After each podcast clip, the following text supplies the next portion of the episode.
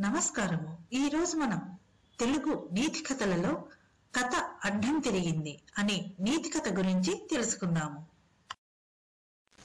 అనగనగా ఓ అడవి ఆ అడవిలో ఒక సింహం. అది మార్చి ఆకలి మీద ఉంది. ఎవరిని తిందామా అని ఎదురు చూస్తోంది. ఈలోగా దానికి ఓ మేకపిల్ల కనిపించింది. దాని ఆపగా తినేందుకు అడుగులో అడుగు వేసుకుంటూ నెమ్మదిగా ముందుకు కదిలింది. సింహం దాడి చేయబోతున్న విషయాన్ని అక్కడి పొదల్లో ఉన్న కోడి గాడిద చూశాయి. మేకపిల్లని ఎలాగైనా రక్షించాలని అనుకున్నాయి.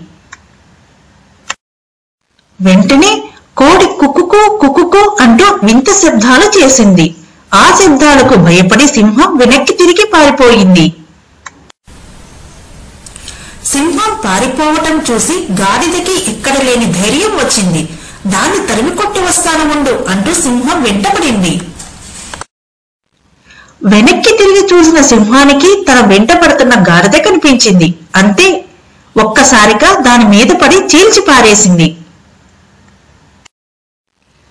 ఈ కథలోని నీతి పరిస్థితులు ఎంత అనుకూలంగా ఉన్నా మన విచక్షణను కోల్పోకూడదు. ఇదండి ఈ రోజు నీతి కథలలో మనం జరిగింది అనే కథ గురించి తెలుసు